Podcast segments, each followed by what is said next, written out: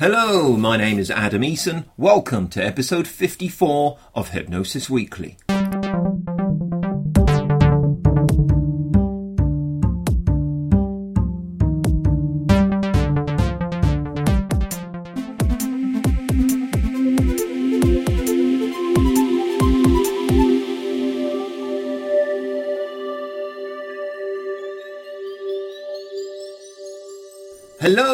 Hypnosis friends, and a very warm welcome to Hypnosis Weekly. Once again, in my own highly biased opinion, I think I have a show filled with all the excitement of your first day at school lined up for you today.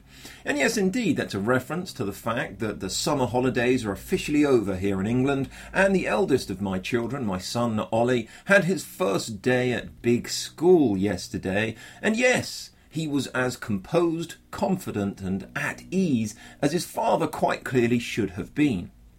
In a short while, I'll be sharing with you an interview with my guest, Barbara Stepp.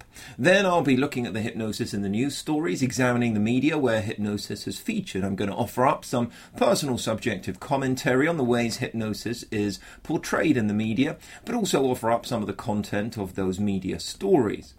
We then return with our professional discussion with my guest Barbara Stepp. We'll be talking about the legacy of Dave Dobson, the no fault psychology approach, and other than conscious communication. We'll round things off with this week's hypnosis evidence based factoid before I bid you farewell for another week. As I say at the beginning of every Hypnosis Weekly episode, this podcast is something that I want to encompass a feeling of embracing diversity, celebrating the field of hypnosis, and encouraging friendly, professional, enjoyable discussion and debate, as well as doing its best to inform and educate.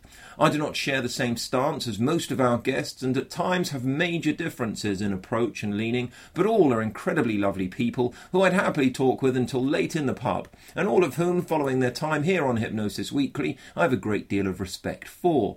If you have questions, queries, thoughts, or feedback, do get in touch via the Hypnosis Weekly website. All the references made in the discussions, along with the related links, are posted at each episode on the website www.hypnosis-weekly.com that's just Hypnosis Weekly with a hyphen in the middle.com. You can add your thoughts, comments, and make any suggestions there too.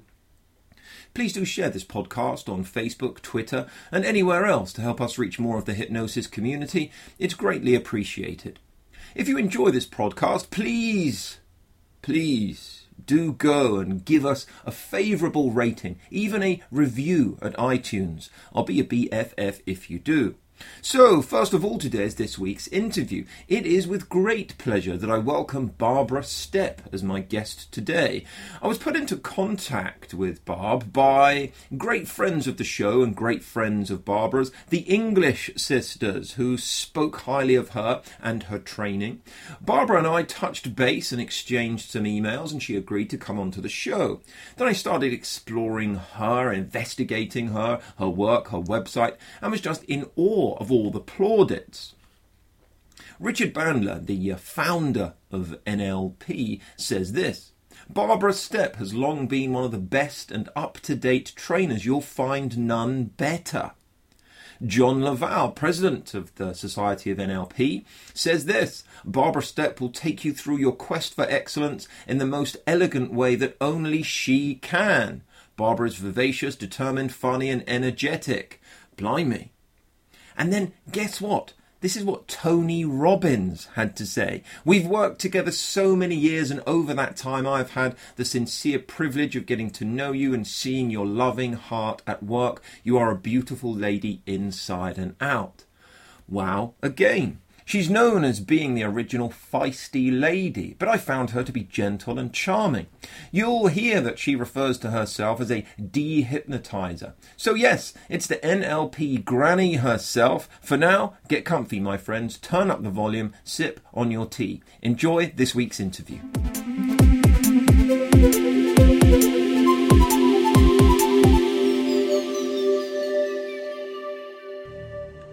So, as I've just been discussing, I'm delighted to welcome to Hypnosis Weekly the one and only Barbara Stepp. Barbara, welcome to Hypnosis Weekly. Thank you. I'm delighted to be here. So let's learn a, little bit about you first of all. Tell us a bit about how you got into this field, what your background is, and how you arrived at where you are now. Okay, that's a big question. It is. Having almost 78 years of experience, I think I can probably answer that.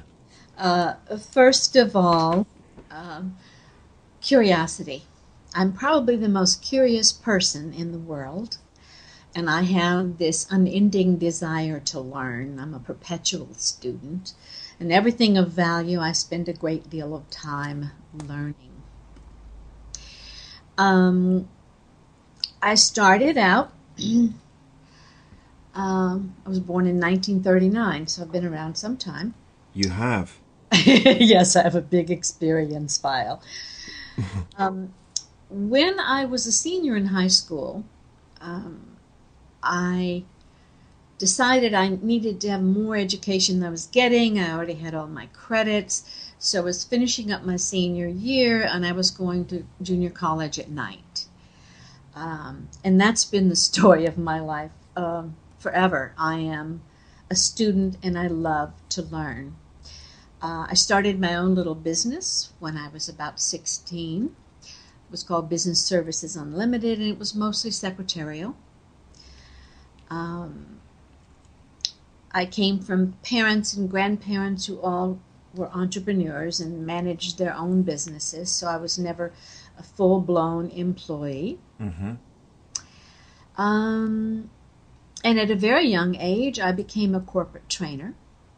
So my background is business. I Yeah. have degrees, business degrees, degrees in finance. I went on to psychology. Um, and as a corporate trainer, I was allowed to go to all different types of workshops and seminars, and I took advantage of all of that. And um, I guess I was born with an identity that I'm a people helper. Right. It's my main focus in life. Yeah. I am a people helper. Uh, and I just kept learning and learning, and I do a great deal of coaching. I have studied hypnosis everywhere with practically everyone. Um, and I have had my own school of hypnosis for 30 years. Mm. But in I've been in practice for over 45. Wow. So that's my pretty much my background. Um, I am an avid reader. I read between 10 and 15 books a month Blimey. And have a library of over 3,000 books. So, Yeah. so that's kind of my background. Great, great, great. So, so throughout those years, with with all with that whopping great big experience and and so on, where are you at with hypnosis? So that is, you know, if, if you do define it, how do you define it, and and how have you arrived at that definition, or or how do you explain it to to to students or clients, um, um, and so on? Where where are you as far as hypnosis is concerned? Well, I'm a clinical hypnotherapist, Yeah. obviously an instructor, and a coach. Mm. And it is, without a doubt, my greatest love of everything that I have learned and experienced. Great. I'm going to give you a simple comment, and then we can go from there. Um, and that is, there's really no such thing as hypnosis, Mm. and hypnosis is everything, or everything is hypnosis. So essentially, it's very difficult to give a left brain definition of what hypnosis is. I explain to my students Yeah. That the absolute best hypnotist on the planet is behind their belly button because they are their own hypnotists. Mm. All I am is a tour guide. I do not believe we do anything to anybody.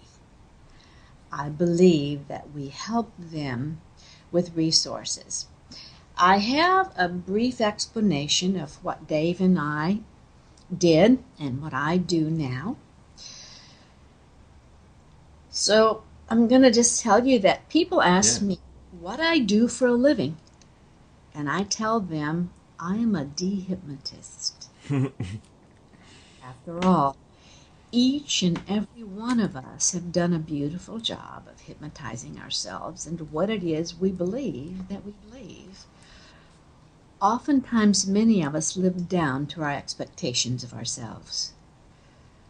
The mind is purposeful, it's not rational, and a dehypnotist's job is to show you how to interrupt those self limiting beliefs, outgrow automatic, other than conscious default mental schemas, and remember to remember how to enjoy the joy of living again like you did when you were a child? Or are you too old to learn something new? Mm. So I love all of those. I, I, I love the um, I love this notion of there is no such thing as hypnosis, and yet everything is hypnosis. Um, um, um, I, I, I love this notion, and and and I, I thoroughly enjoy that um, that idea of um, of us dehypnotizing ourselves. And I think um, I, I I was um, I was getting carried away with I, I was off with the fairies a little bit while you were while you were busy explaining that, and I forgot for a moment that I was actually running a podcast because I was really really getting engaged with uh, with, with with with your description there, which I loved. Thank you. So, um, um, um, with regards to that, then, and with regards to this this this really lengthy career that you have had, uh, Barbara, who are some of the major influences that, that, that you have had, and, and, and of those three thousand books, and, and and so on? What are some of the books and the authors that have taught you the most, and some of the teachers that have been the most influential upon you? And perhaps you could let us know why. All right. Well, I can begin with Milton Erickson, who is the father of American medical hypnosis. And he's the one who came up with conversational permissive hypnosis. I learned a great deal from Milton Erickson, and yes, I was alive when he was. and uh, of course, Dr. Richard Bandler. And I will explain that in a moment. As Yeah. you know, I've been, uh, I'm a, um, I'm the world's oldest, most experienced, most tenured master NLP trainer in the world. uh, but I seem to have that distinction in many things. I think I'm a surprise to most people that I don't sound very old and I'm not senile in any way. No. The brain still works rather well. Yeah. It's my job. That's why they call me Barb the Brain Trainer. Um, and the most influential, um, most valuable clinical hypnotherapist and doctor of psychology who helped me more than anyone who I value my learning and experience with is Dr. David Dobson. Those three. Yeah. As far as books, I read so many books and have so many books. It's hard to pick uh, uh, particular books, but I, I was very impressed with Milton Erickson's Life Reframing in Hypnosis, uh, Healing in Hypnosis, and the very old book of Dr. Richard Bandler's uh, Transformations. Yeah. But as I said, I read anything and everything fiction, nonfiction. Um, I dearly love history. Uh, having my roots in the UK. Do you know? yeah, my maiden name was Scott. My father was Scott. Um, I love to read everything and anything about the UK, especially about Scotland. Yeah. Um, so I'm an avid reader. Yeah, yeah, and um, um, So throughout throughout the years that you've been working and, and, and working with, with with so many people, and um, um, uh, you, you know teaching so many more as well, what's been one of the most impressive applications of hypnosis that, that you've witnessed, Barbara?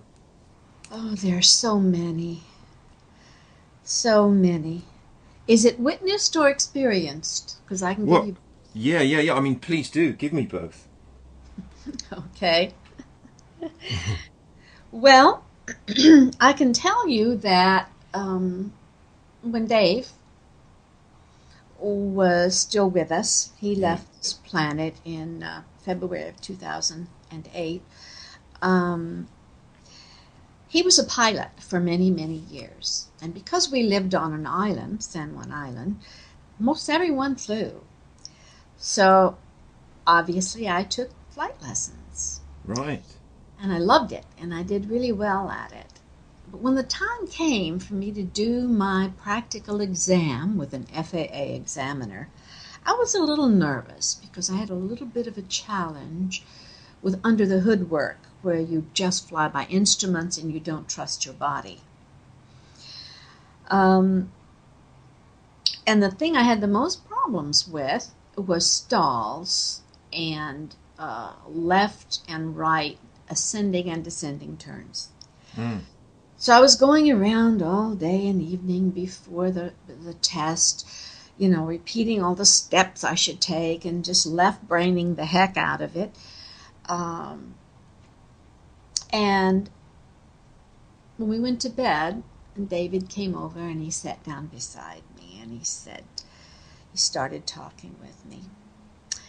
And he said, You know that you and your other than conscious mind have been doing this successfully for a very long time. And each of both of you know exactly what you should be doing. So it might be useful to just trust in your other than conscious mind. And while you sleep and dream tonight, just dream and dream of enjoying flying. Mm. And of course, he said a lot of other things. So the next day, obviously, I aced everything on, my, on my flight.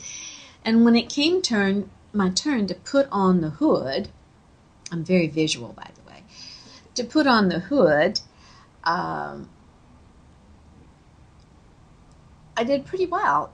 And when I went to do just before I went to do the ascending and descending turns, right Mm. left, I said to my other than conscious mind, okay, we know what to do, so let's just do it. And we did it. And uh, I remember uh, when we uh, came in on the final, and my instructor was a woman. And she said, um, Okay, give me a short field landing. I said, Okay. And I did.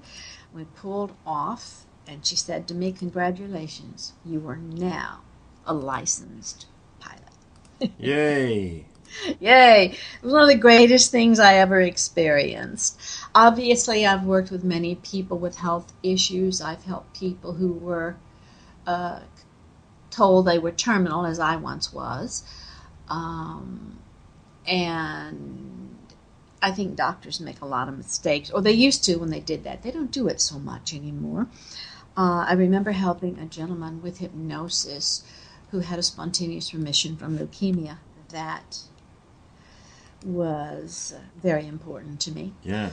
Um, so I have experienced it as a person who experienced hypnosis and as a person who has used it with people, and I have more discoveries and experiences that I could possibly name in our short interview. Yeah, yeah, yeah, yeah, yeah. I bet, I bet over that period of time. Um, um, so, so if we could go back then, if we could go back to when you were a, a wee whippersnapper, um, um, when you're starting out in this field, um, I'm starting out as a hypnosis professional, and knowing the stuff that you know now, is there anything that you do differently, Barbara? And, and if so, what? And is there any advice that the person that you are today would give that younger you that you'd share with our listeners? Anything I do differently. Well, you know, since we're all the sum of our experiences, probably Yeah. not, except maybe read more and learn more, if that's possible. Um, and I would suggest to people beginning or starting out, even to young people who just listen to this, who are interested in communication, read. For heaven's sake, read. I think this modern world is losing that uh, that skill.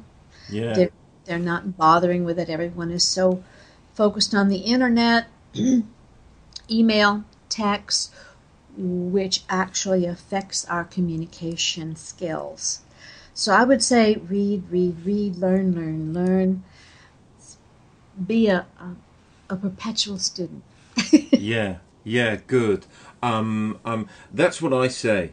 That's that's what I say very very often to uh, to people. You know, um, um, be the be the eternal student. Become as you know, develop as much erudition as you possibly can within your field, um, and so on. Now then, Bob, what are your thoughts about evidence based approaches to hypnosis and hypnotherapy? Okay, could you uh, please explain to me what you mean by evidence based? Yeah, sure. So, um, um, whereby hypnotherapy or hypnosis is supported with evidence that perhaps that perhaps adheres to a scientific slant.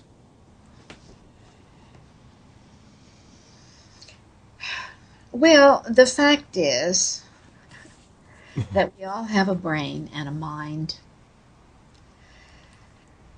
And hypnosis, very simply to me, is more about beliefs and suggestions. Okay.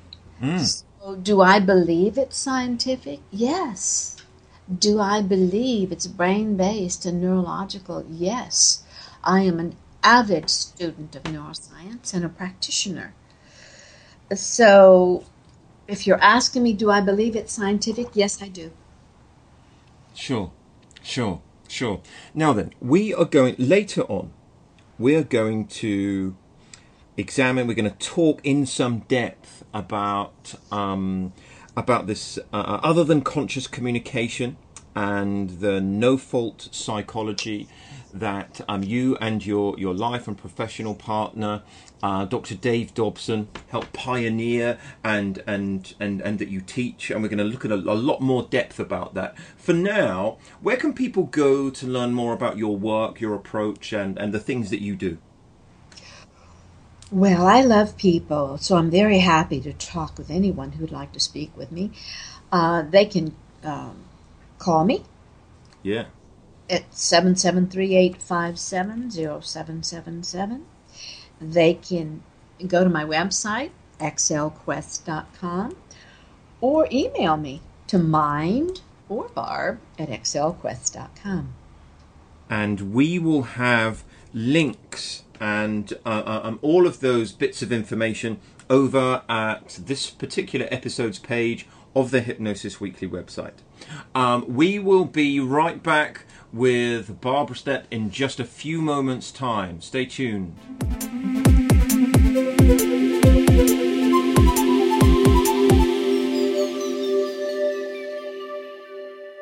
I really enjoyed that. As I said, we'll be back with Barb for our professional discussion shortly. On to this week's hypnosis in the news then. This week I'm citing two recent stories that found their way into the mainstream media.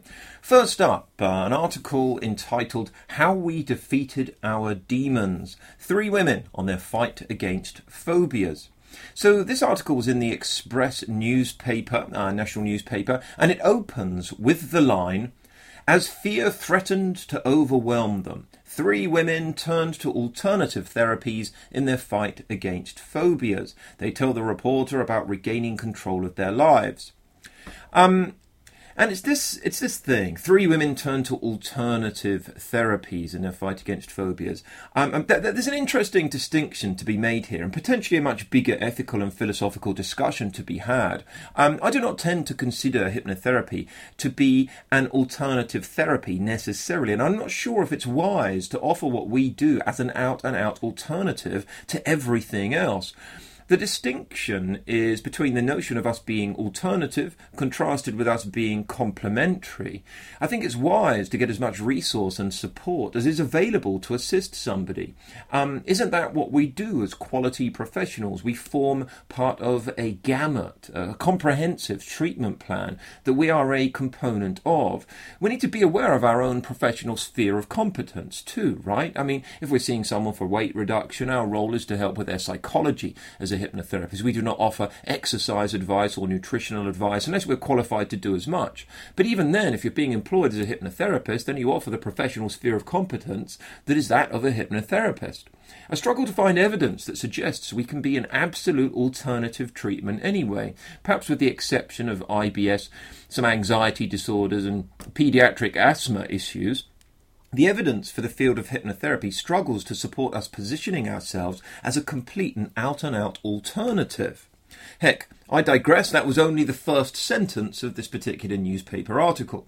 Of the three celebrities that featured in this article, one had hypnotherapy to overcome her phobia, and this was dancer Joanne Clifton, who uh, featured on Strictly Come Dancing. She was on a, a, a Christmas show, so not the, not the actual shows. Um, she was on a Christmas show dancing with uh, the McFly drummer who, who won.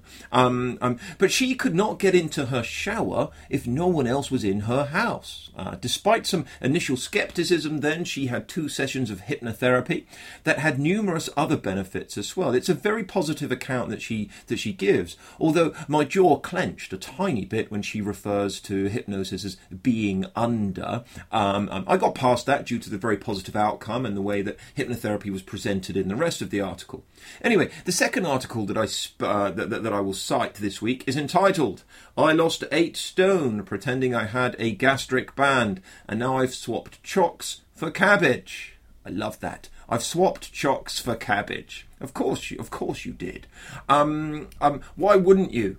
Despite my own thoughts on the way that gastric band hypnotherapy is marketed to the hypnotherapy field, the success stories to feature in the media with regards to the gastric band application of hypnosis continue to dazzle um, Alison Shilley, then, um, the, the, focus of this article, she weighed 18 stone 11 pounds two years ago and openly admits her penchant for all things chocolate. Since then, she's reduced her weight by 8 stone. That's a whopping amount. That's like lopping off a limb. And says that she craves mashed swede and she binges on cabbage. Hey, you know what? I eat healthily. You know, I, I do love my veg, I've got to say, but I rarely crave cabbage. Uh, maybe it's all those years of my nan's Sunday roasts with cabbage that had been boiled to death, and her telling me it had plenty of sulphur in it, Adam. Like, like that's good for you. Uh, to, to, me at the time, sulfur was just stuff that bubbled up out of the ground in geysers. Anyway, it's a great success story because this lady has been affected in a variety of ways that have helped her to, you know, her attitude towards food, her activity levels, and not just a passive response to the to the hypnotic band, you know, and good for her. I'm still not wholly convinced that the media stories um, are representative of the entire application, the entire field of, of gastric band hypnosis application. But the media never seems to run out of these really big weight loss stories, you know, and and and that that, that is only a good thing as far as I'm concerned. Links to both of these media stories are listed under this week's podcast entry on the, the Hypnosis Weekly website, www.hypnosis-weekly.com. Next up, we have this week's professional discussion. Um, I welcome back Barbara Stepp. When I was asking Barb about a topic to discuss, I asked her if we could discuss and explore the no fault psychology and uh, other than conscious communication. It was mentioned on her website because you know I I I was I was naive of this. Um, I was ignorant about it. Didn't know what it was. Um, I mean, as you'll find out, this was pioneered by Dave Dobson, who sadly passed away in 2008, and Barbara uh, picked up the mantle, has continued to share the work, um, and is the, the, the, the, owner of it all now. Um, so, Barb, the brain trainer, and um, that's what we're going to be discussing here. Here is this week's professional discussion with Barbara Stepp. Enjoy.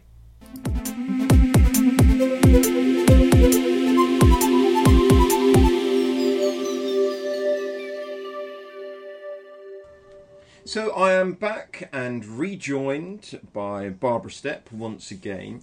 Now, when I got in contact with Barbara and um, asked her to come and join me on the show here, um, um I spent a bit of time uh, um, examining some of her work and looking at some of the, the, the the things that she does out there in the world, and something that that really piqued my curiosity and that, that became really interesting and that I suggested and asked her if we could discuss was something that, that is referred to on her website as no fault psychology and, and other than conscious communication, which are, which are the, the, the topics that we're going to discuss today. Barbara, welcome back. First of all, tell us a little bit about how no fault psychology came to be. How, how did it come to be? Well, first of all, my husband, who was older than myself, um, was a Freudian psychologist. And his day, that's what they taught mm. was Freudism. Um, and so, as he went along his practice, helping people, because that was his identity as well, people helper, um, he didn't feel or experience that he was helping people get the most value with what he was doing. So he began to get curious and he started researching and experimenting with things. And eventually he came up with what he termed no fault psychology, mm. which, very simply put, is the exact polarity of Freudism. In other words, with Freud, it was about your parents. It was your parents' fault, or your uncle's fault, or cousin's fault or a teacher's fault. In no fault psychology, we say that it's nobody's fault. It's not your mother's fault. It's not even our fault. Mm. Sometimes we make a mistake. Sometimes we mess up a little bit. And it's okay to say, oh, okay, now how can I do this better? How can I be more successful? Can this be more productive or more valuable? Because it's nobody's fault. Mm. Mm.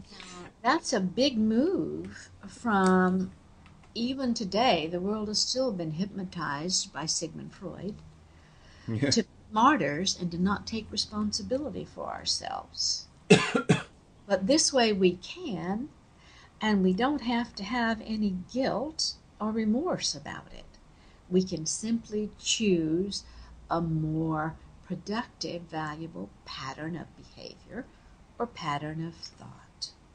Mm. Mm.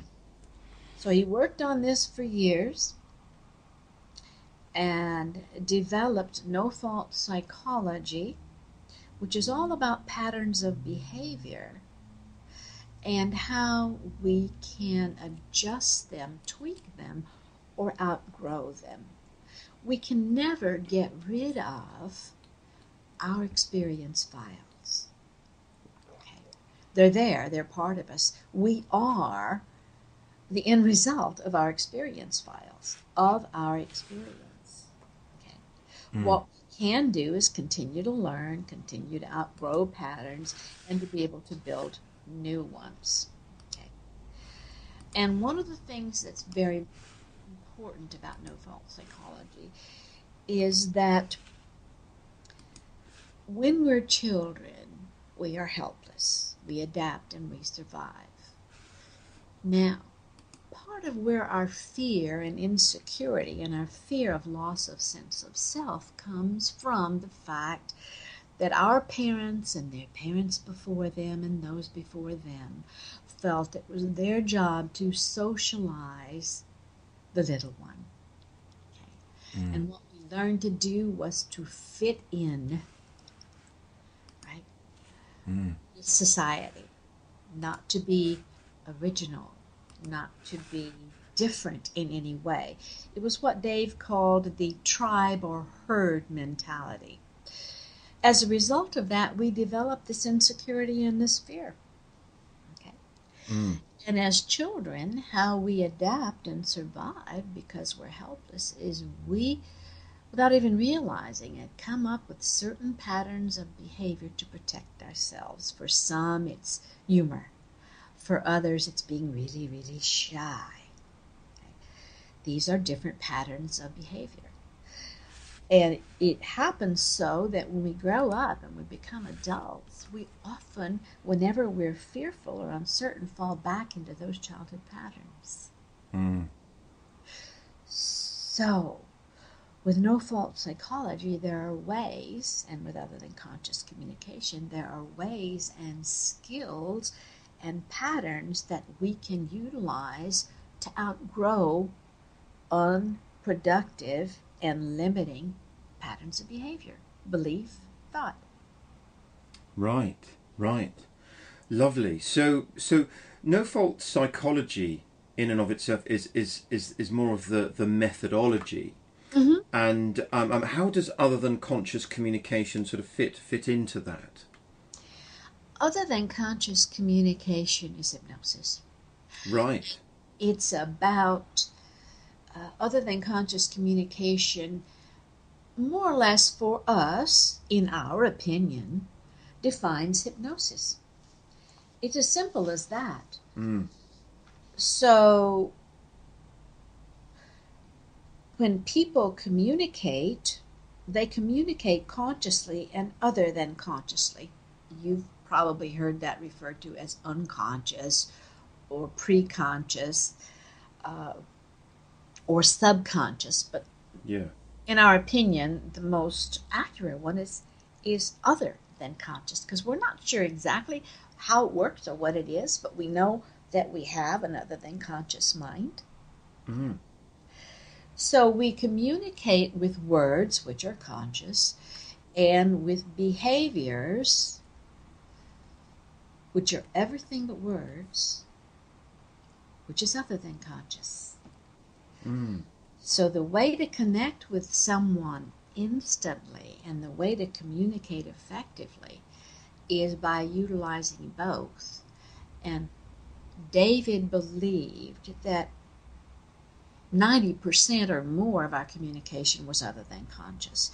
Even Noam Chomsky said only 20% of communication was words and 80% was something else, but he never bothered to define it.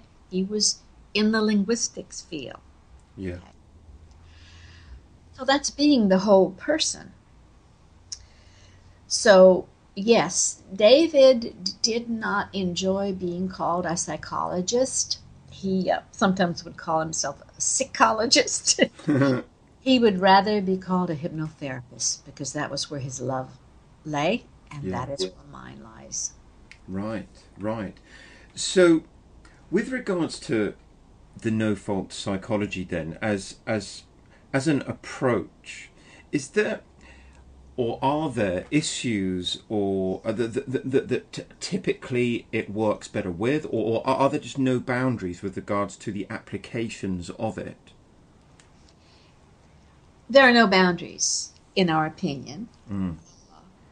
And uh, the thing to remember is that the most important, and I don't think I mentioned it as far as advice goes for people who are starting out, but Mm. the most important thing is respect. Right. You see, when we want to step into somebody else's model of the world, mm, our, what I teach is how to respectfully acknowledge another person. How to respectfully acknowledge another person's other than conscious behavior. Mm. Because that's where the action is. Yeah. So is that is that like a like an underpinning attitude that that, that you that you need to have, or uh, you know, or or, or or or is it similar to to sort of being aware of a set of presuppositions as the field of NLP would have, for example, or or, or is it actually a, a skill? It's all of that, but it's not about NLP. Dave often said NLP are the ABCs of communication. Sure. Um, so you you've seen uh, we've communicated via Twitter, and you've seen my posts where I say whatever's useful, whatever's work, whatever Yeah. works, and that's our perceptual bias. Whatever's useful, whatever works. Yeah. David came up with so many wonderful things. There are so many skills and patterns within no fault psychology. The concept of, of pattern interrupts. You may have heard that phrase. From Yes. Dave came up with that. That was his original phrase. Pattern interrupt. Uh, goal mining. Okay. Metaphors, meta fives, meta sixes, subjective reversals. You've probably heard of the famous original beach trip created by Dave, Mm. um, which many people have done takeoffs on. Uh, I don't take credit for those. I did not invent them. David did. Mm. So there is so much, and there's so much with regard to the principle of cross-filing and how our brain actually works and remembers. Yeah. I- It's it's not a limited methodology. No. No. No, no, no, no. I'm beginning to see that. Yeah, yeah. And so, um, um, it starts at a place of of respecting um, um, the people that, that you are that you are encountering that you're going to work with, and then um, um, there are a number of a, a wide range of different sort of patterns that, that make up the methodology. Would I be correct in saying that, or is it a, a set of attitudes or if we talk about patterns, that's everything. right? In fact, when Dave was in the hospital before he transitioned, he said to me, Sweetie, always remember the most important thing in life is awareness. And remember, everything is a pattern. A pattern is a pattern is a pattern. Mm. Patterns of thought, patterns of behavior. We have a certain pattern about how we go about our day, a certain pattern for dressing, for brushing our teeth, for doing the simplest to the most complicated things. Everything is a pattern. Yeah. Yeah, yeah. Okay, I see that. Yeah, yeah. Now, if people wanted to learn to learn more about this then learn more about the no fault psychology and the the other than conscious communication that sits uh, uh, within the no fault psychology methodology and approach um, um, how could they do that Well, they can contact me, yeah uh, or they can actually uh, go on my website where my courses are noted there. We are doing a no fault psychology and other than conscious communication fun shop October 1 through 7 of this year. yeah And I do at least two a year for as long as I am able to speak. I love the fact that you call them fun shops I like that Dave came up with that because he thought workshops sounded too hard. And he said learning should be fun. yeah I agree So we did fun shops and we still I still do fun shops. Yeah, yeah, yeah. Calling them fun shops instead of workshops. I like that. Um, um, um, Barbara, thank you so much for agreeing and coming on to Hypnosis Weekly. I, I, I really appreciate it. If people want to go and learn more about this online, then th- they still go to excelquest.com. Mm-hmm. Yes. Great, great. By the way, thank you for inviting me. It's been my pleasure to speak with someone so what can I say, objective, so respectful and open minded. I adore people like you. Well, you are very generous, both both on and off air. You are very generous. Um, all that leaves me to say today, Barbara Stepp, thank you very much for coming and being a part of Hypnosis Weekly. my pleasure.